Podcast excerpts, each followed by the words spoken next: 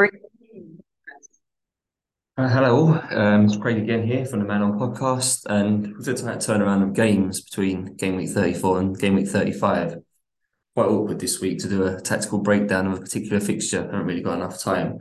Um, so instead, I'm going to look at something else topical um, that can tie in with tactical analysis, and, and that's the appointment of temporary managers and why, in most cases this season, they don't seem to be going too well. So I've got quite a lot, a lot of examples to go through, and I'd say was there currently six clubs with the intention of sort of changing manager at the end of the season. So Chelsea um, obviously went from Tuchel to, to Potter to Lampard. Tottenham have done their own sort of three-way transfer, Conte to Stellini to Mason, Southampton as well through Hasenhüttl, Jones and Selles. Leeds now at the same with Mar, um, Marsch to Gracia to, to Allardyce. Then Palace have moved Vieira to Hodgson. Leicester have moved Rodgers to Smith. So I want to go through of each manager change one by one and highlight why, in the majority of cases, these moves are likely to end in failure, and why, in some cases, clubs have ended up with someone worse in charge than the manager that they sacked in the first place. Um, so to start, I think I want to start on quite a basic statement, and that football in general is more about sort of tactic, structure, and particularly pressing. I think than ever before. So even in the last sort of five, ten years, the game's moved on incredibly in, in this area. And let alone from the days of sort of Arsene Wenger and Alex Ferguson, where sort of at base level, I guess most teams played 4 4 2. Central midfield was a battle, the wide areas had creativity, and tactics on the whole, I would say, were fairly minimal in comparison to, to modern day. So good man managers um, that had talented players often did well. Um, and the likes of Sam Allardyce and Harry Redknapp largely succeeded in this area with their man management skills. I'd say Jose Mourinho was seen as a, slight revolutionary when he broke through. Same for Antonio Conte and even Mauricio Pochettino was considered to play sort of a new blend of, of fluid football when he became Tottenham manager. However, those three names are obviously still around. I'm not even sure they can compete now with what what we've got in the Premier League right now. So we've got Pep Guardiola, Mikel Arteta, Erik Ten Hag, um, but De Zerbi, and I think those four in particular are kind of changing the game at the minute.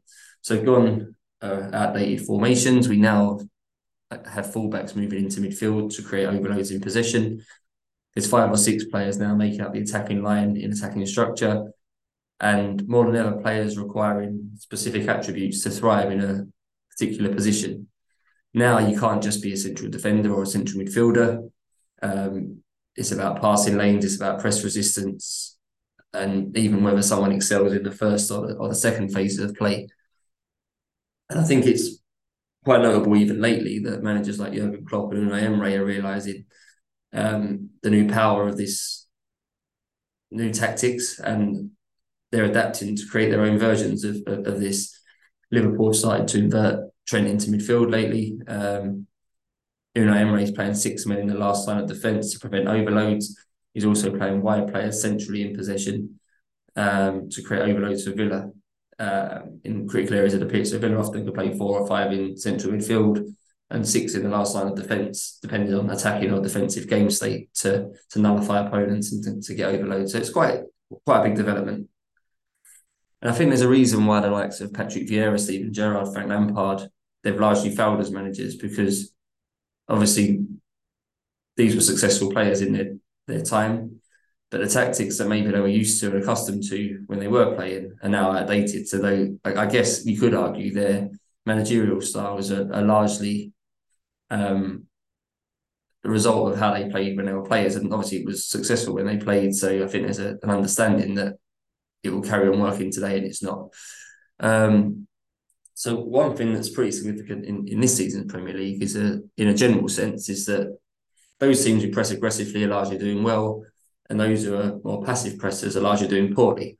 So the most passive pressing teams under current management, I would say, uh, Nottingham Forest, Leeds, Leicester, West Ham, Chelsea, Crystal Palace, and Tottenham. Um, those are all in the bottom half except Tottenham. And I would say of those in the bottom half of the table, only really Southampton, Everton, and Bournemouth are particularly aggressive pressers. But there are other reasons why why those, those clubs are struggling. So if you look at the current selection of temporary managers, most, if not all, I would say are passive pressers.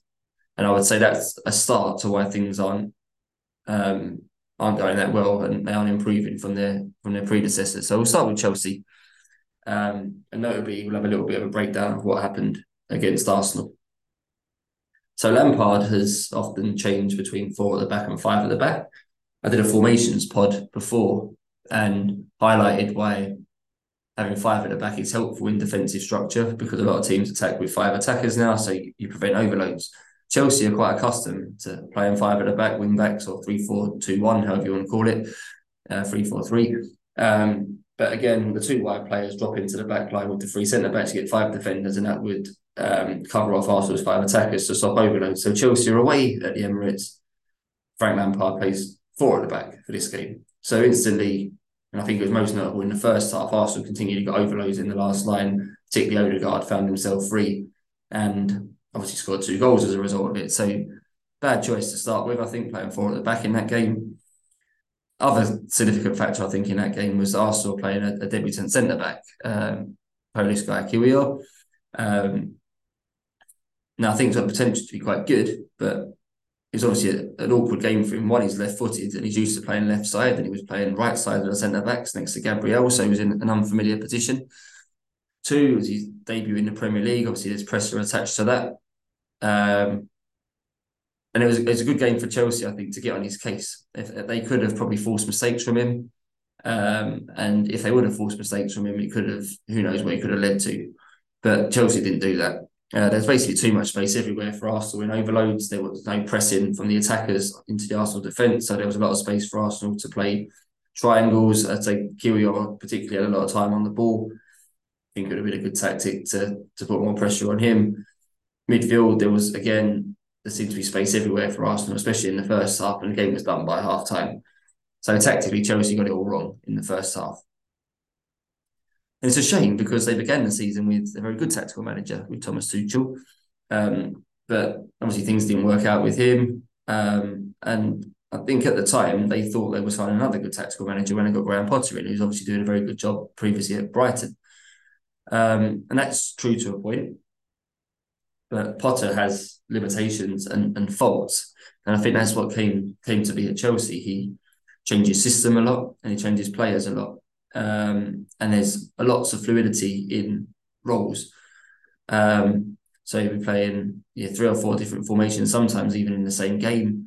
There was no fluid. I think the players were often they're such a big squad, Chelsea, that he was trying different players in every game, so there was no continuity with that.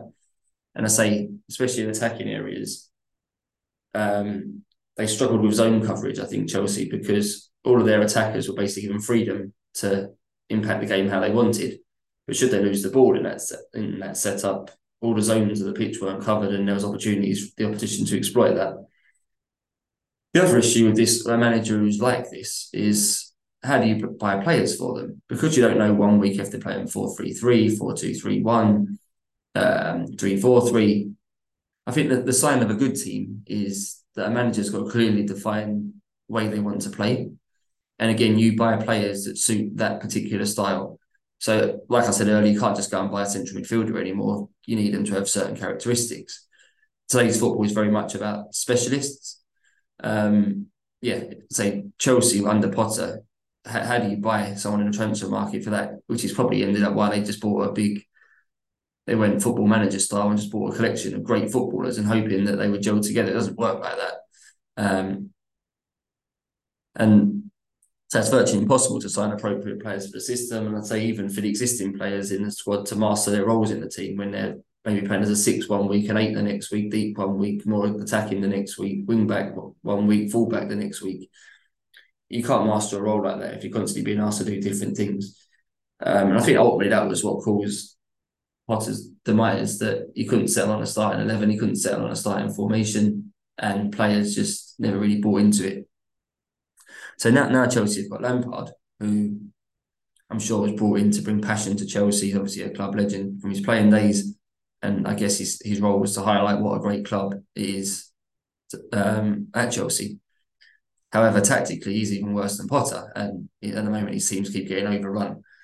So largely, he plays four three three on the whole. So he has dabbled with wing back sometimes, but largely three four three uh, four three three the fullbacks tend to play quite wide. The wingers or outside forwards tend to stay quite wide. And the two outside central midfielders, I would say, tend to stay quite high in a 4 3 3. So the centre of the pitch is very open because, say, the fullbacks and the wingers are wide. The attacking uh, two of the three central midfielders are playing quite advanced. So the holding midfielder has basically got so much area of the pitch to patrol. It's a, it's a thankless task, really. And, and Chelsea are too easy to attack down the middle of the pitch.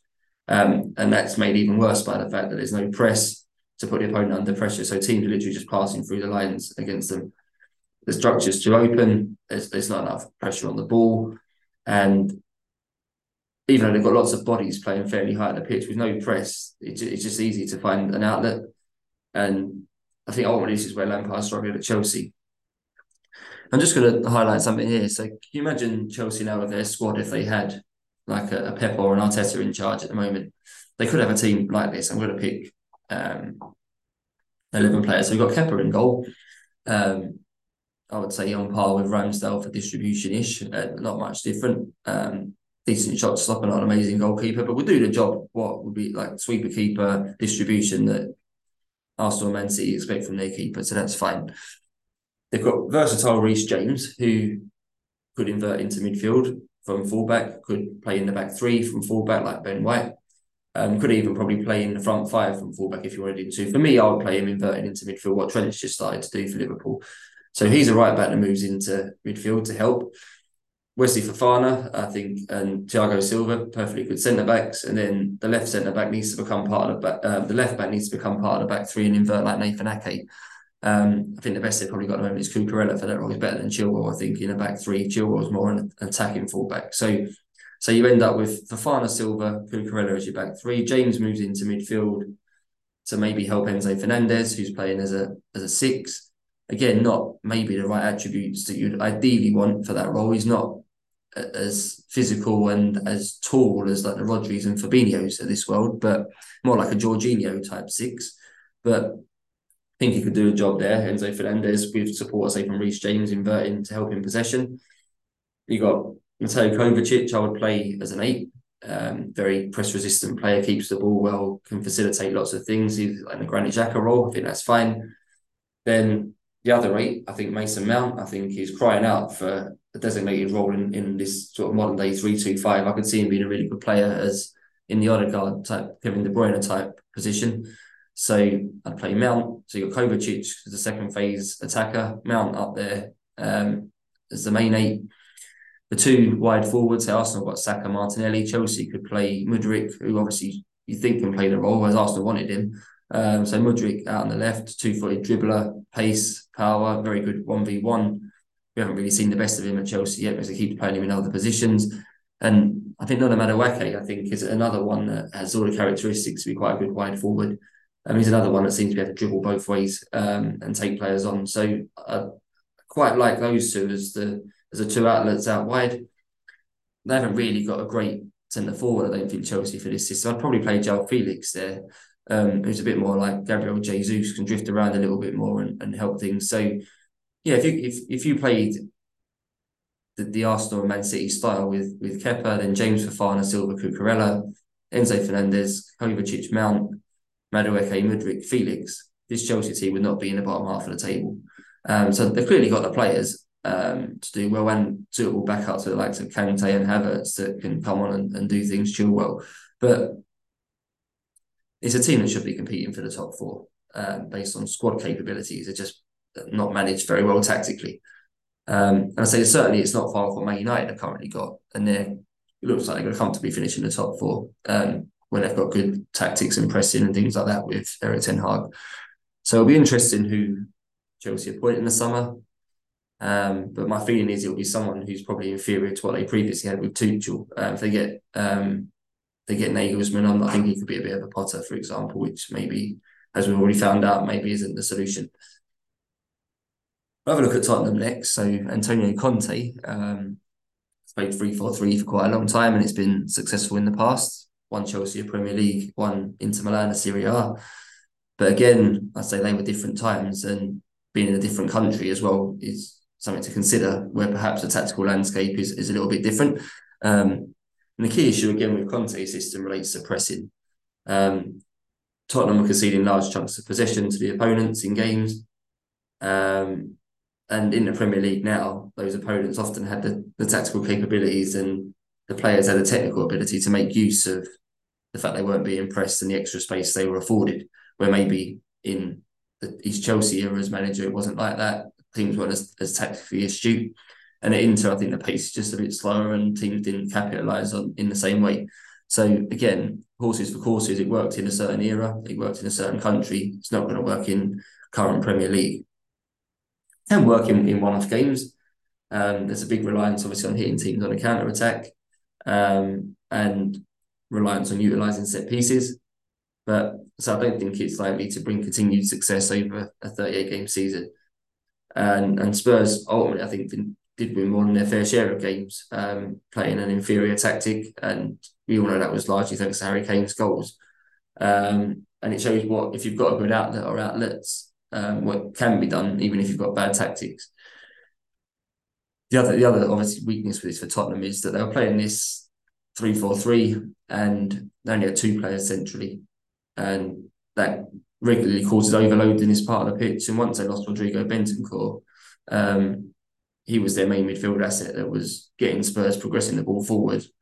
They've, they've struggled with Højbjerg, Skip, um, Sarr, players like that in there to compete with, with overloads. Um, it's been bit not been particularly nice for them, to be fair. So Tottenham, you've got Tottenham defending deep. They're passive in terms of marking the opposition. They give opponents easy possession and to build themselves, and then they're outnumbered in critical areas. That that to me feels like a recipe for disaster. Um, and I, I, guess the recruitment wasn't ideal either for Tottenham to support what Conte was trying to do. They have got a lack of pace throughout the team. I think, um, especially at wing back. I think they need pace in the wing backs to get up and down. Um, they've got a big role in in this system, particularly to operate on like counter attacks and things. And again, they've not got a genuine press resistant controlling midfielder. I think when they do get the ball Tottenham, they need someone that can be safe and secure in possession and try and release the uh, the outlets for the counter attack. I don't think they've really got that player either. So um, Conte ended up leaving, obviously, and rather than recruit someone with a different style that could maybe better utilise the players that were at Tottenham's disposal, they obviously went for the assistant instead, of Stellini, who'd um, worked under Conte for numerous years and by default, unsurprisingly, played in the same way so I don't know what Tottenham really expected to change. Um, kind of baffles me a little bit in a in a recruitment process where a possible manager isn't asked tactically what they suggest would work with the current squad of players um, and the main changes they would make. I don't know what Stellini said when he was offered the job in terms of how he would adapt from what Conte was doing because ultimately it was identical. Um, now got Ryan Mason. The players seem a little bit more engaged at least at the moment, but realistically, I think this appointment's too late to make any difference. Um, so again, we'll see what they do in the summer. Tottenham. On to another club on their third manager of the season, and we'll go to Southampton next. And their problem, I would say, is entirely different. Um, in the sense that recruitment's their biggest problem, I think, rather than bad managerial tactics. So go back to Ralph Hasenhüttl. I think he'd shown numerous positive traits as manager. I think Saints pressed quite high to a good standard. I think he was fairly fluid in adapting formations and tactics in game um, as a reaction to nullify opponents. And say Main, I think Southampton are generally keen to play on the front foot, which I think is vital at the moment. What went wrong is that Southampton recruited lots of young players, which is fine if you've got experience to go with them. And I think most importantly, I think they didn't really sign a striker to replace Danny Ings, certainly not anyone that was going to score reliable goals. It's an old cliche, isn't it, in football that goals win games and clean sheets win titles and and Southampton basically had no reliable goals in the team. I don't, I don't think any manager was going to alter that issue um, without dipping into the transfer market. I know you like Man City have won leagues before playing Foden up front and things, but when you're a team Southampton, you need someone who's going to get you 10, 15 goals, and they, they didn't replace Danny Ings. Um, and it's kind of what Sean Dyche, I think, is noticing a bit at Everton now. He's got solid tactics, he's fairly front foot in his pressing. But for most of the time he's been there, he's had no, no outlet no goals. He's managed to get Calvert Lewin back now for the end of the season. Um, that may come just in time to save them. But really, they should have been signing a striker in January to give them that outlet because, I say, good tactics are, are one thing, but you need good players in certain critical positions to to help the team. And Southampton haven't had it, and at the moment Everton, although they've got one on their payroll with calvert and he hasn't been available, and because of that, I think Everton are now struggling to get out of it. So I think those two clubs are actually slightly comparable in terms of lack of strikers. Obviously, Hasenhüttl went for Southampton then, and Nathan Jones came in, and I think stylistically he wasn't particularly different, but again, struggled for points. Um, no striker, and I think Ruben Selles is now much the same. I highlighted um, in a recent match pod um, when I covered Arsenal v Southampton. I thought Southampton could cause Arsenal problems, and they ended up they didn't that game and ended up drawing three all. They've actually got quite a nice collection of good Premier League standard players. Southampton with with Bella-Kotchap at the back. I think he's quite useful. Kyle Walker Peters, solid player. James Ward-Prowse and Lavia in midfield. Um, they've got the, the makings of quite a good squad and certainly a squad that can compete in mid-table, but they haven't got any goals. And, and without that, again, the manager's tactics are kind of irrelevant. So actually, Southampton, I think, have appointed three semi-okay managers, but from a tactical standpoint. But say issue is a lack of, of the right player in their case. Um, and there's another team that kind of fits this bill a little bit, and that's Leeds, uh, who I think had a good manager to start with. So Southampton desperately needed to find Hasenhüttl a striker and didn't, and then we got Leeds who really needed to find a defender for Jesse Marsch or defenders for Jesse Marsch even. Um, but instead of doing that, they in January opted to break their transfer record to sign Georginio Rutter, who um, was an attacker they didn't need. So priority is wrong again. I don't know who's at fault for that, but it was it was clear that tactically Leeds were fairly good. They had a, already a decent collection of good attackers, but needed defenders, didn't sign any. Um, one of the main tactical traits of these the, the better teams, should we say, is that they they make use of their wide players quite aggressively when they press. So rather than hold width um, in defensive phases, the wide players mark the opposing fullbacks. Uh, rather than mark the opposing fullbacks when the ball's on their side, those wide forwards press more centrally onto a centre back, and there's a knock on effect to that that the um, the fullback then presses up to mark the um, the opposing fullback instead. So we'll take Arsenal. Saka um, may move inside, leave his fullback um, when he's pressing and move to mark the opposing centre back. He's then backed up by Ben White, who then presses really high against the opposing fullback. Um, and there's a shuffle across the back line. Saliba would come across to mark the winger. Gabriel would move across to mark Saliba's centre back, and then Zinchenko would move across to mark Gabriel centre back. And if the play gets switched, everyone shuffles round. But it's quite an aggressive form of press and stops teams getting out of the back um, when they do that. By um, I say, and it, it's triggered by Saka or any winger pressing a centre back rather than just sticking with their regular um, regular fullback as you would expect. Under Marsch, I think Leeds looked quite a good pressing unit, and I think he had a, a, large chunk of the players that he needed to operate in, in the system. He again pressed the same way I've just mentioned that Arsenal do it. Um, but again, a bit like Arsenal last season, I think Marsch was just a few pieces of the pieces of the jigsaw short. Um, he had some weak links in defence. Arsenal gone out and solved their weak links with Jesus, with Zinchenko, Saliba's come through um, and helped. Um, Leeds well on their way to forming the, the, the base of a really good team, but needed some defenders desperately.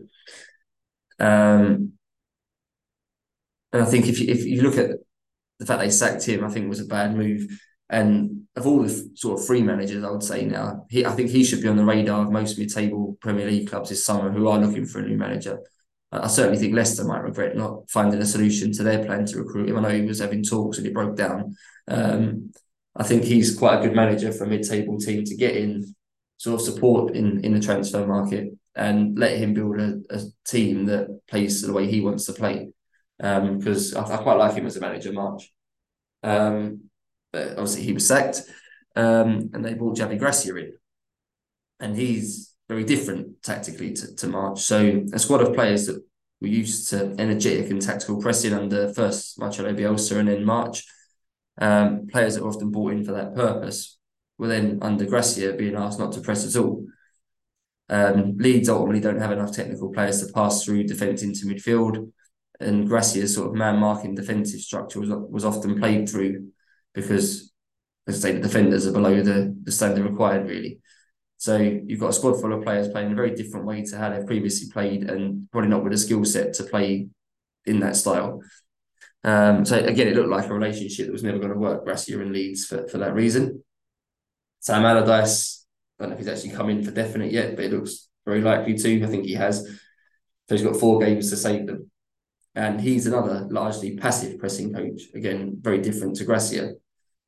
Albeit he is one who's got plenty of experience of setting a team up successfully in a low block. Um, so like Tottenham, like Man United previously under Ole Gunnar Solskjaer, um, those teams have benefited from having difference makers and outlets in attack that can win them games single handedly. And I think Allardyce has got that at Leeds with the likes of Sinisterra and Gnonto. I think they've got enough attributes about them that if you give them the ball, they can make something happen and maybe win you a game if you defend well. Um, so, so that if you've got difference makers, you can win games through bad tactics. Um, what remains to be seen is obviously what worked 10, 20 years ago for Sam Allardyce. I think that's far more, far less likely to work in the modern day. Um, so I can see why they've brought him in. He's obviously got a track record for this sort of saviour, but again, different times. Um, not sure it's going to work personally. The comeback to that for some of you might be that, well, hang on, Crystal Palace have got Roy Hodgson in. Um, he's a bit of a shrewd dinosaur manager, for want of a better phrase, and his um, tactics, I guess, are not overly dissimilar to to Allardyce, and yet he's doing a really good job at Crystal Palace. So why won't it work for, for Allardyce? So fair question, um, and I think there's probably three critical differences between those two situations. So I'll start with the fact that one, I think the Palace players weren't previously coached in a completely different system. So how Hodgson has been asking Palace to play is fairly in line with what Patrick Vieira requested previously. No major change, so it's no big, big change for the players. They're kind of carrying on as they're used to, which I think is good for football players. I think big change often takes a lot of time to learn. So there's there's that in Crystal Palace's favour. Um, Allardyce is, I say, very different to Marsch and Gracia in different ways. Um, so they've always gone to three different sort of corners of the triangle Leeds with the three managers they pick. So that's quite different. I think two, Crystal Palace have got better defenders than Leeds, who are more trustworthy and good defenders are an obvious positive to setting up in a defensive block. If look at Crystal Palace, they've got Joachim Andersen, Marc Guéhi, Tyrick Mitchell. I think they're all those three in particular are all better than what Leeds have got. Um, and Leeds need defenders for the job in hand. So I don't think it's as likely to work for Leeds with their calibre of defender. And point three, I think Palace had easier fixtures and therefore more winnable games. So the circumstances and the environment were, were more obvious for, for Hodgson to succeed. I'm not sure it is for Allardyce, who's got a lot harder games over his final four. Um, so again, he is experienced in terms of the Premier League. He's in, experienced in terms of what it takes to escape a relegation dogfight, but he hasn't got nice fixtures. He's got players not used to playing in the system he wants, and he's got arguably not great defenders for a team that's going to rely on defence now. So my gut feeling is it won't work, but I'm quite happy to be found to be wrong on that one. One team I haven't quite looked at yet is Leicester, so I'll take a quick look at them to end. Um, and they clearly had a very capable manager in, in Brendan Rodgers. It never surprised me when Leicester won a sort of a random game that they weren't expected to win because I always thought Rodgers was was wise enough tactically to to pull that sort of upset off. I don't think his main issue is particularly tactics, Rodgers, but more more transfers. I think for me, it's felt like a for for a while that all of the clubs he's managed really struggled to improve them with new signings. Um, if you look at most clubs, I think when they make a new signing, they, they tend to be looking to improve their first eleven it always felt like with me Rodgers, that he was looking to improve the squad. there's not loads of examples with him dating back for numerous clubs where signings he's made, I think, have made a big difference to the starting eleven. Um, so he's basically got he buys better squads, but they're all a similar quality of player almost. And where other teams around him are improving, his teams tend to stay a bit static, I think. So can understand why he was sacked, and I think he'll be quite a good manager for a team in a bit of turmoil for a year or two to help them get out of that. Because I say tactically he is good. It's just then obviously the next stage of that is to then buy better players for the tactics. And I think that's where he's let himself down maybe sometimes before being let down by the club's recruitment. Um, so Dean Smith's in now. Um, again, like most of these clubs, it feels like a backward step. Um, obviously I've got allegiances to him being a Villa fan, but I'm not sure he's ever shown himself to be a, a great tactician. At Villa, he was quite limited, especially once Jack Grealish left. I would say at a basic level, his style was based around giving the ball to Grealish as often as possible, and then ultimately hoping something happened. That might be a bit harsh, but that's kind of how I felt about it. Um, good news is for Leicester that he's got um, a similar player to Grealish in James Maddison, who's sort of main playmaker. giving the ball, something might happen. So he could find a solution at Leicester to what went well for him at Villa. Um, worryingly, though, they they looked outclassed in the recent draw with Leeds by Javi Gracia managed Leeds. Um, so to me, that's a cause for concern. I think if he was in charge for longer, I'd be worried for Leicester. Um, but it, there might be three teams that are maybe a bit worse than him with worse fixtures, so he might just escape. But again, I don't think he's a is a long term solution. I think that'll do for today. I came in with no real plan, just to talk about temporary managers. We've got to where we've got to. I think the overriding situation coming through all that I've just mentioned is that clubs need to have a clear identity in the type of manager that they pursue. The likes of, I say, Arsenal with Arteta, they've benefited from his defined plan of how he wants to play. And they've done quite a good job recruiting for that style. And I think they, they're very particular with the type of player they want now, but it's in line with how the manager wants to play. It doesn't it doesn't matter how good the footballer is considered on the world stage. If the, their skill set doesn't match Arsenal's tactic, then they won't be signed. Um, other clubs um, could have made probably similar progress to Arsenal with a bit more patience, maybe not challenging the top four, but sort of been safe in the Premier League. Um, and have jumped quickly from some from those managers. I think Leeds have with Marsch. I think Southampton have with Hasenhüttl. I think if they were given a little bit longer and given the right ammunition in the transfer market to buy the type of player they needed, um, I would expect both of those clubs to be comfortably mid-table um, and certainly not fighting relegation. So those two clubs in particular might come to regret their decision because those two, I think, are more than useful managers for the modern day um, and what, what's required tactically. But again, it's profiles. Um, and if you look at temporary managers, which is what is what I started this off talking about, is that I think it's coming quite clear now that most that often they're quite minimalistic ta- tactically. Look at the likes of Dean Smith and Lampard, it seems like there's a reliance on being man managers and attacking moments to win games. I don't think tactically they're, they're always going to be inferior to who they're playing against, obviously, unless they're playing each other. But um, it feels like they're, going into a game at a disadvantage from a tactical standpoint. It's then can the players sort of overcome that advantage? And you'd argue Chelsea should be doing it a lot more than they are. I say the same way in Man United, maybe we're under, under Solskjaer. I don't think he was quite as bad tactically, but he certainly was not the best. But the likes of Bruno Fernandes, Marcus Rashford often won in games when um, maybe didn't deserve to. The same with Tottenham with Harry Kane and, and Son and players like that. Chelsea should be winning more games than they are just because of the players they've got. But at the moment, that's not working. Um, and I say this all ultimately comes down to the club, I guess, from top to bottom, really being on the same page, having a, a structure in the hierarchy to um, know what the manager wants, know what sort of players the manager needs. That communication line needs to be open. Then we need to go and recruit players for the way they want to play. If you want to keep chopping and changing managers when times get a little bit hard, then the new manager is very unlikely to play the same system as you. All the players you've previously bought are no good um, and need to a different system. Tottenham are going to find that out soon. I think if the new manager doesn't want to play wing backs, so just spent 40 million on Pedro Porro, who's basically only a wing back, not a right, not a full back.